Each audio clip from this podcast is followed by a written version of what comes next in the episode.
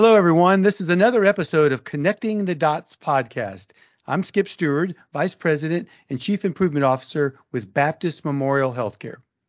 Hey, everybody. I'm H.F. Mason. I'm a General Surgeon and Chief Medical Officer at Baptist Memorial Hospital DeSoto and Chief Quality Officer for the Baptist System. Well, today we are so excited. We have Dr. Lance Patak, uh, and he's going to tell us about himself. He has a really unique uh, role, and he also has a unique company he works with. Uh, Dr. Patak, could you tell us a little bit about yourself? Where do you work at and, and your role? Sure, yeah. So I'm, I'm, I'm Dr. Lance Patak. I work at the University of Washington School of Medicine, Seattle Children's Hospital. I'm a pediatric anesthesiologist there. I've worked there for um, you know seven, seven, eight years or so. And uh, prior to my career in uh, in medicine, I was a registered nurse and spent many years in, in the Los Angeles area working in nursing. Um, and prior to that, a, a, nurse assistant, which is where where I first identified the issue that we're going to be talking about today, and did most of my work in this space. I'm also the CEO of uh, Vidatak, the company that's helping um, you know manage this this product and, and some of the changes and outcomes that we're we're helping drive for hospitals. Well, Lance, once once again, thank you very much for being here. And and we always like having physicians on the podcast. It, it's not this podcast isn't specifically for physicians. We we, we welcome everybody, but and also, you know, I, I like hearing from doctors who, you know, you started out what as a did you say a PCA or nursing assistant, and then you became a nurse, and then you went back to medical school and and I was I was in medical school with a lot of a lot of nurses, and it seems like they they they always have made good doctors. You know that that I'm sure there are exceptions, but uh, but anyway, once again, welcome and, and thank you very much. And tell us a little bit about you know what you do and and, and specifically about your company, uh, Vidatak. Sure. So, you know, I'll kind of go back to when I first observed this problem, and anyone who has worked in critical care uh, knows this hallmark story. Uh, you know, we we had a, a, bilateral lung transplant patient. Her name was Joan. She was an opera singer, and she had been intubated for long enough time that she then required a tracheostomy.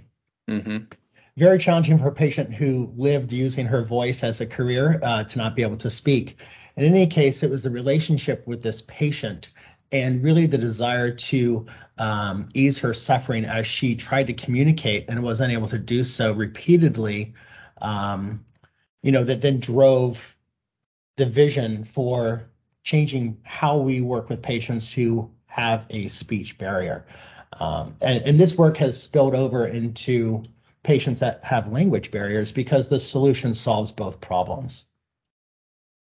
Well, elaborate on that a little bit, and, and I, I, certainly understand your, you know, understand what you're saying. How many times have have we had patients in the ICU who who may be awake, but like you said, they're intubated and they're trying to communicate with you, and you you just kind of sit there and nod your head like you, oh yeah, yeah, yeah, like you like you totally understand what they're saying and you and you really don't. You know, you yeah. say, oh, okay, yeah, well, you know. It's frustrating for providers, whether you're a nurse, nurse assistant, you're a physician, you're a therapist, you know, you come to the bedside and if you don't feel confident in your ability to understand the patient, you may not even initiate the attempt to communicate because from a even an altruistic perspective, you don't want to make it obvious that the patient or induce suffering where you're asking them to communicate with you and then just re-exposing them to the inability to communicate. Sure, and so sure. oftentimes you'll find providers will behave in an inhibitory stand, uh, way where you know where they would normally communicate and, and, advocate for the patient they don't feel confident in their ability to achieve success and so they avoid it so avoidant behaviors is, is one of the common things some patients will expect patients to mouth words, try to communicate, but all of these methods, um, you know, all of this has been researched for decades now. We know that lip reading is ineffective and, and wrought with error, uh, that patients often lose the ability to write legibly, and they absolutely 100% rely on patient uh, providers being able to provide them a way to communicate effectively accurately and efficiently, something that's not going to fatigue them. What I observed in this one patient at the time was that uh, you know they were presented with a sheet of paper with the alphabet and asked to spell uh, each word as they were you know trying to communicate.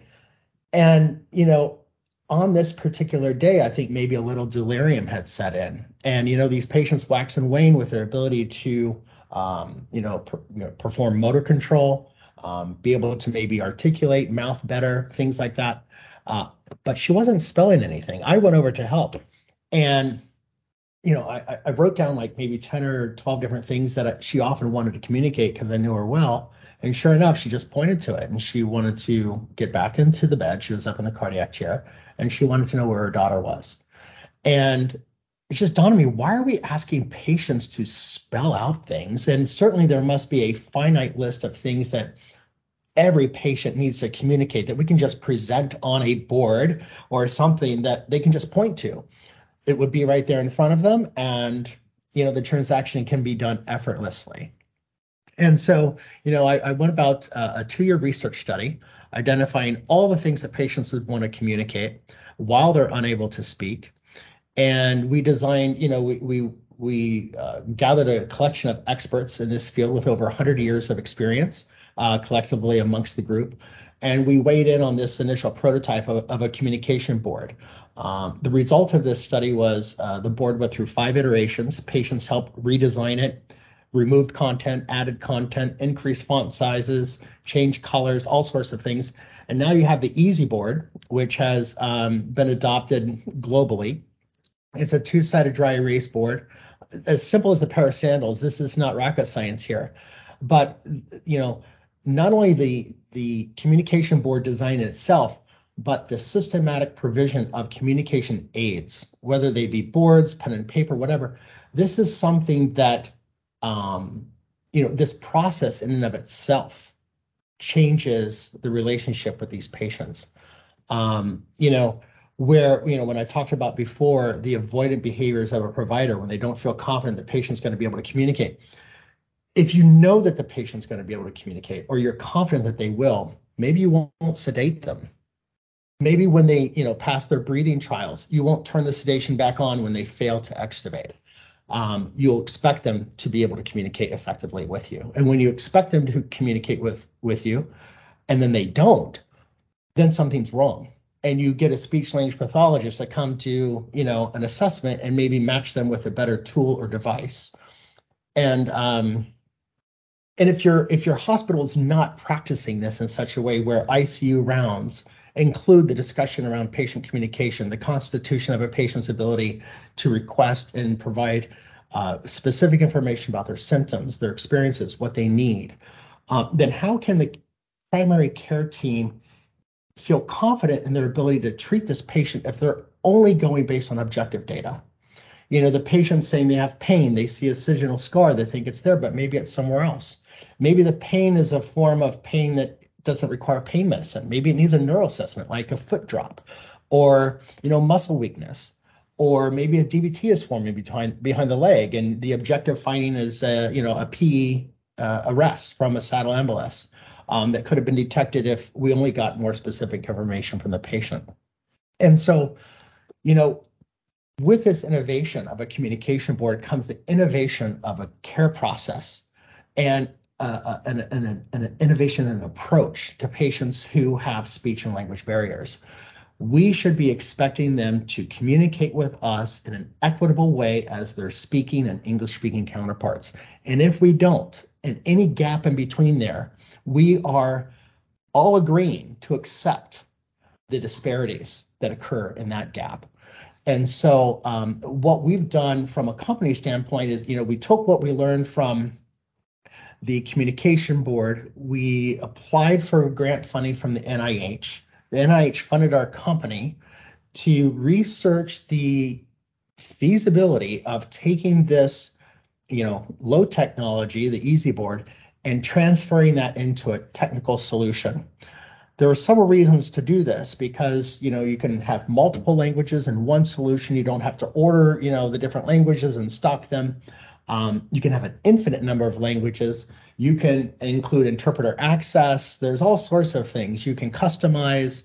Um, and I can kind of go into more detail, but certainly there is a strong argument for a digital solution. But if that solution could not be used by this very, uh, you know, this vulnerable patient population who have very unique user requirements, then it's not a solution that you know should be used. So so uh, you know we conducted this study at the Ohio State University of Washington. Um, sorry, the Ohio State University uh, Wexner Medical Center, and it was a five-year longitudinal study.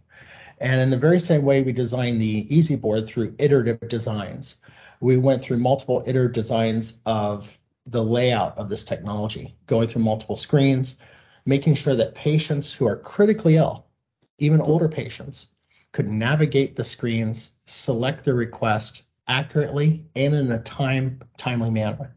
Um, and until this was achieved, we did not uh, we would not accept this as acceptable or feasible. And so we passed that study and then went on to to do additional work and evaluating its impact on outcomes. The uh, some of the challenges there were that processes to support changes in outcomes were not there. And mm-hmm. so if every provider isn't practicing the same or um, you know, even providing the resources. Maybe they're walking in and out of the room 10 different times and they don't even offer the communication device. It's hard to achieve the same outcomes if you have variable variability in practice, and you can't control for that. And so it's very hard to research this area and get a p-value that tells you whether or not you should be providing these patients a means to communicate. But I would argue that you don't need a p-value to understand that you know if a patient can't communicate, um, that indeed they're going to need sedation and to overcome the the inability to communicate when they're in the process of dying or when they're in the process of struggling to survive. Mm-hmm. And, and certainly, you know, we we see the same thing happening for patients that don't speak English. They're out on the floor and we're talking about patients that, you know, it's not just a matter of not being able to speak fluently. It's a primary language other than English. They absolutely cannot communicate or understand another language. These patients need an interpreter with every interaction. Mm-hmm. And when those patients are out on the floor, if you did an audit of providers walking in and out of those rooms, are interpreters used for every one of those interactions? No. And so when VidaTalk is at the bedside, you know, those patients are able to use the communication app in the same way that patient who can't speak uses the app at the point of care, communicating the routine care requests and symptoms in their own language on their own time and have control of it. So that's pretty much the snapshot overview. It just kind of took you through the journey of where we started and, and where we ended up. So, so you guys initially had just a board, I, I would assume, that had pictures and symbols and, and whatnot, and a patient may nod as you is that kind of how it was initially and i know you had several different iterations and now you've turned that into a, a digital product yeah so the EZ board has about 100 words and phrases on it um, it comes in both text and picture format the picture format also has text but because of the real estate issue um, you know, it has less content in the picture format. So there's about 20, 30 different words and phrases that aren't on the picture board that are on the word board. Um, we went through we learned so much. Like you know, patients we we thought a clipboard would be a, a would be a, a, you know a great way to just print it on a clipboard because you could put slip paper in there and then the patients could write legibly and then when they can't write then you just take it away and then they could just use the board. But a clipboard is too heavy. And so you know the weight of the board uh, had to be very lightweight but it also had to be sturdy. It couldn't be so flimsy that you know, you hold it like a piece of paper and it flips over. Um, you know, so patients would use this board and point to it. They would also, um, you know, maybe use the alphabet and, and spell some things if they could do that as well. For the VidaTalk app, we have a draw feature that allows patients to write novel messages with their finger, which they have much more control over just their finger than trying to control a pen or pencil or a stylet of some sort. So they're able to write novel messages that way. They're also able to type messages uh, on the app, but the app speaks out. Giving a voice to these patients has has made a huge impact also on their ability um, on, on their experience of being heard, feeling like they have control, reducing their anxiety, uh, feeling like they're part of the conversation, their sense of engagement. We've had, um, you know, several studies come out since uh, this product was released two or three years ago. Um, you know, during the COVID, you know, scenario, you know, you've got all these patients waking up after days of paralysis. They all have ICU acquired weakness. None of them can write legibly. They all need to communicate. They all need the sedation removed. Um, and our delirium rates went up from, you know, you know, anywhere from 8 to 20% up to 80% because of the use and exposure of sedation. Um, and, and so it's really critical that in the ICU environment, ICU rounds include the discussion around patients' ability to communicate, whether they're using our product or not. They need to communicate. The inability to do so will absolutely warrant and require sedation to endure that experience. We cannot ask someone to go through a muted experience in the process of being critically ill and not sedate them. So that has to be first and foremost. If we expect the A through F bundle, the A, B, C, D, F bundle to be effective, then, you know, we have to make sure the patient's communicating. That's front and center. That is a pillar to that bundle. And if the patient's not communicating, it's a failure. The same way that if a patient's still febrile and, you know, they're on these antibiotics, you know, let's redraw cultures. Let's investigate. Let's find out what the sensitivities are. Let's, have, have they, de, you know, developed a resistance? Um, the same way you would pursue this, you know, uh, this challenge, you should do so with patients who can't communicate. They should all be expected to communicate as long as sedation can be weaned off from a hemodynamic standpoint. Obviously, we're not asking someone who's in a you know drug-induced coma to be communicating, um, but that patient who's trached or intubated or even has a stroke and they can communicate from a from a comprehensive under you know standpoint.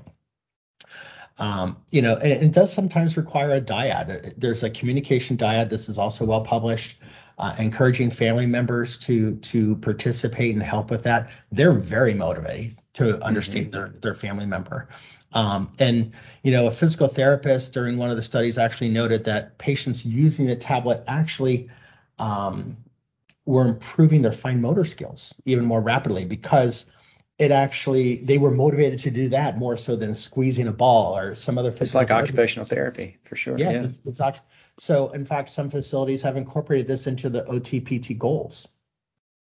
Um, you know, so yeah, and, and we've found, you know, maybe a, a dozen very specific, very finite, low-hanging fruit, tangible uh, things that hospitals can do once a solution like VidaTalk and the EZ boards are in place um, that make this the default behavior. A patient rolls up into, you know, a, bed space uh, gets admitted, someone takes vital signs right away. No one has to ask them to do that. That's default behavior. Um, you know, if a patient can't communicate, someone provides them a, a, means to communicate. That's default behavior. How do we get to that point? How do we make it so that it's what people do? Well, it's got to be in the electronic medical record. And it should be because you get reimbursed for it. So there are, you know, several CPT codes that allow the hospital to bill for the provision of speech generated devices as mm-hmm. well as non speech generated devices. Uh, the assessment for these devices and the evaluation of it and programming of it. So um, the hospital not providing the service has a huge revenue loss that they're completely missing, let alone the outcomes improvement and the cost reduction from reducing sedation exposure, reducing length of stay in the ICU, reducing ventilator days, improving satisfaction. Um, so you know the whole the whole process, the whole you know experience of being able to communicate effectively, um, regardless of your speech or language ability, uh, you know, should be first and you know first in line for for any sort of quality initiatives if a hospital is looking to make improvement today. So yeah, I mean, you you you bring up several good points other than just respecting the human dignity of the patient, you know, and trying to communicate with them. I mean, you, you're you have definite definite measurable outcome improvements, like you said, decreased sedation, decreased length of stay, increased patient satisfaction. Um, I was just curious, you know, I can imagine, you know, you have a Hispanic patient who doesn't speak any English, who all of a sudden is on the ventilator, but he's awake, and you're trying to communicate with that. How, how does that work? I mean, do, do they do they point to things and then it you know they hear it in Spanish and then it translates translated translates it to uh, English or yeah so just... so our app has 40 language profiles this captures the bell-shaped curve across the entire US of all of our customers and future customers that are currently engaged where they reported what are their top 10 languages.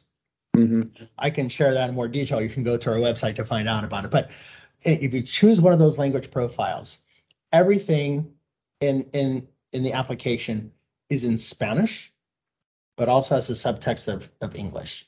And then when you press make a selection, there's a text output in sentence format, both in Spanish and English, and voice output.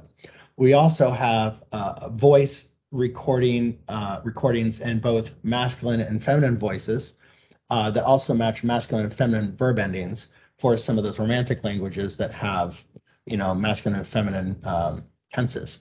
And so the patient gets to experience a very personalized, you know, communication, you know, uh, experience through through using this application. It's not only in their language, it's in their voice, it's spoken out loud, um, you know, and so that's how it works. And then you can just tap one button, the interpreter button, and then launch an interpreter, and the interpreter can hear the patient communicating through the app, can hear the provider next to them, and so the patient who's intubated doesn't speak English can communicate with an interpreter uh, and with a provider. We're, we're now working on a, a, connection to family members that are remote to the hospital and engaging them as well. So you'll have two video sessions, one with an interpreter, one with a family member, one with the patient, and one with a provider. And so, um, you know, this this is this is revolutionary. It's it's it's nowhere else in the healthcare industry today. Uh, can you facilitate this experience for patients with speech and language barriers? And, and I assume it's done on a tablet or a, an iPad or, or something similar. Yeah, so the application is a web-based app, and so oh, it is completely it's completely uh, platform and device agnostic. Where we implement, we tend to implement system-wide. Every single digital access point in the hospital has VidaTalk on it. The desktop on wheels the you know computer uh, the computers at the bedside the tablets at the bedside even patient owned devices can have this this and, and provider owned devices. You can put a qr code with the credentials built into it so the patient can scan their tablet or phone over it. The hospital doesn't have to be equipped with tablets to benefit from the VidaTalk solution. Hospitals bring their own devices i mean patients bring their own devices. And so um, and what's also fantastic is that the patient who still needs the app going home can take it home with them. And so the hospital gets to gift that to the patient, and that continuity and that relationship is maintained. It's not revoked simply because they're discharged. And so, uh, you know, th- that's our goal is that we're really establishing an equitable experience for patients with speech and language barriers. Um, we want that uh, equitable experience to also be easier care for providers. We want it to make it easier for providers to provide that quality care. Um, and, and, so yeah, that's been our aim and, and you know providers and patients have guided us along the way and continue to do so adding new content and, and things like that it's all about patient advocacy i was curious what about uh, a patient who's a quadriplegic let's say they uh, have you are there any ways that they could communicate with their eyes or anything like that Sure. So there's eye gaze technology and there's other augmentative solutions where patients will, um, you know, use a straw, things like that. Our our solution is navigatable through switch, tech, so you can toggle through it, uh, you know, using these other solutions that are enhanced for, uh, you know, these other disabilities uh, in terms of movement and things like that. So um, but that requires, you know, someone to to connect those, you know, in, internally.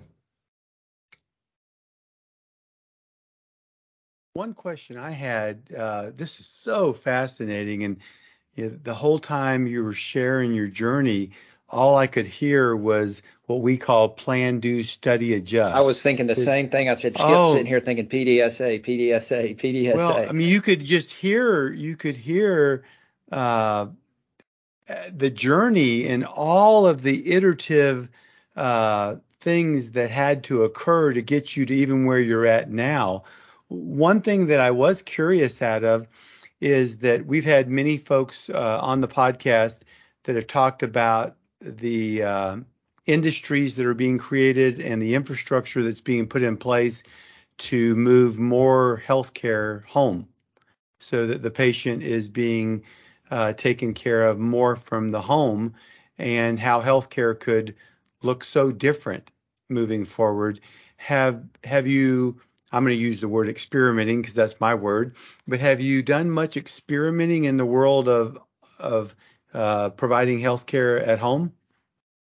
Yeah, so we actually have home healthcare agencies or home healthcare. um, you know, there, there are these groups that manage the continuity between uh, acute care rehab, home care, and things like that. Um, and so whether it's the providers that have the device and then bring it to the patients, also, uh, you know, provide share credentials with the patient at home so that they can, uh, you know, use it on their own devices when the provider leaves. Um, but that empowerment it, it's it's so simple to deploy. It takes less than five minutes for a hospital to download the app, take our four lines of app configuration, embed it into a mobile device manager, decide where they want to spit it out, and then every single device in the entire organization can have VidaTalk at their bedside in less than five minutes. It is so quick and fast and easy. It doesn't integrate with EMR. There's no PHI. There's no snags uh, no hurdles to jump, um, no no high level requirements from a technical standpoint. Um, and because we have that URL that can go on desktops as well, um, it makes it ubiquitous to an entire organization. A provider, no matter where they are, can call an interpreter from even on their phone and get an interpreter or can help a patient. so, and so I, it's I- you- fantastic, You, may, yeah. I may have missed this. Do you sell it as one package, or do you sell it per license, or how does that? Yeah, so the company, so so the company's established, uh, you know, a variety of different ways to distribute the app depending on the model of care. And so for hospitals, healthcare systems like Baptist Health, you know, there would be an enterprise license. You know, we we connect with the IT people, we provide them an app config, they distribute it across the entire organization, every hospital, every ambulatory clinic, every every everywhere. Um, if you go to, let's say, a single community-based hospital, they might have to manually download this. Uh, they may not have an IT infrastructure to do it, but you know, it, it's the same way. You manually download it, you enter the credentials, and it works. So uh, there's individual licenses if you're doing it on a small scale. If there's, uh, you know, if you know, healthcare organization like Baptist Health, it would be an enterprise license. But I was one, I was curious. Is it like on the App Store um, in iTunes, you know, or Yeah, is it? absolutely? Anyone can download it today. Go to uh, go to uh, Google Play or uh, iTunes and type in Vida Talk V I D A T A L K and uh, download it. And That's you can cool. experience you can experience the the app for free for one day. So you you you see what you're getting before uh, before you buy. So you'll know what it's about. And we we offer free you know free trial as well for an organization to implement. But with that, you know, we we always encourage the adoption of very specific processes, like these these nuanced processes of incorporating into ICU rounds, putting signage up, including it in EMR, putting your order set. If you've got a patient that's ventilated more than 24 hours, when you do your A through F bundle, include VidaTalk in that bundle. Document that you've ordered it, document that you've used it, and bill the insurance company and get reimbursed for it. Sure. Um, you know, so um, you know, there's a way to protocolize this so that it becomes the default behavior rather than someone getting a Daisy Award for communicating with their patient. This is not where you know exceptional behavior should be appearing. Um, but unfortunately, today in many hospitals, there's only a handful of people that are driving this, despite the resources not being made available to them. You know, I, that just my uh my oldest daughter just got married, and you know, you talk talking to them about the importance of of communication, and I and the wheels were rolling. I said, you know, get get this app, and you and, and you can only communicate through this app for a weekend, and you'll realize how how important communication is. Anyway, that that's uh, I digress. Well, wow. Hey, this is really exciting. I think I heard more iterations and more improvement. I can't even imagine how many iterations Lance must you had to go through to get you to where you're at now. Really exciting. I, I was I was sitting there envisioning as you were telling us the journey, you know, about being in in in foreign countries and and being able to maneuver through. My daughter was recently doing a study abroad and and she was jumping on her phone and and she was doing fine. She was maneuvering through life, right? And and we're really bringing something that we're we're all experiencing. We're bringing it to the healthcare world. I love what you're doing with this to give people their dignity, to give them literally their voice. You know. Yeah, thank this you so this, much. You know, uh, we actually receive emails almost weekly, whether it's from patients or patients' family members or hospitals. You know, we actually just received uh, an inquiry from a Kuwait hospital where a team of physical therapists uh, had attended a mobility conference and wanted to improve their engagement with patients they're caring for. Um, and they they they mentioned that a lot of their providers don't speak Arabic, and and you know, and then you know the, the Ukrainian uh, migration uh, in this rescue mission that we're helping all the Ukrainians that that have migrated. There are so many countries that have now taken on a new language challenge, and, and VidaTalk is is helping several of those organizations that are experiencing that because of the Ukrainian. And these people cannot speak another language, and so. Wow.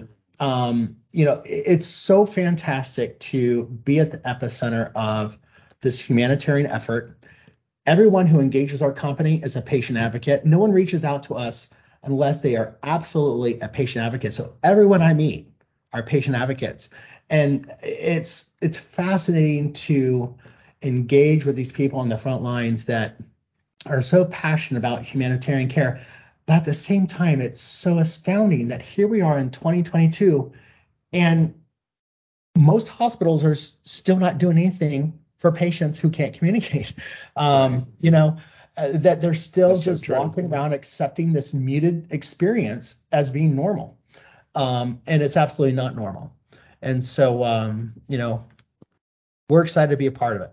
Well, Dr. Patak, thank you so much for your time. Thank you so much for your energy. I know uh, you have a lot going on, obviously, and we are just so incredibly thankful for you at Baptist Memorial Healthcare. So, on behalf of Baptist Memorial Healthcare, thank you so much for your time, your energy, the great work that you're doing on behalf of patients.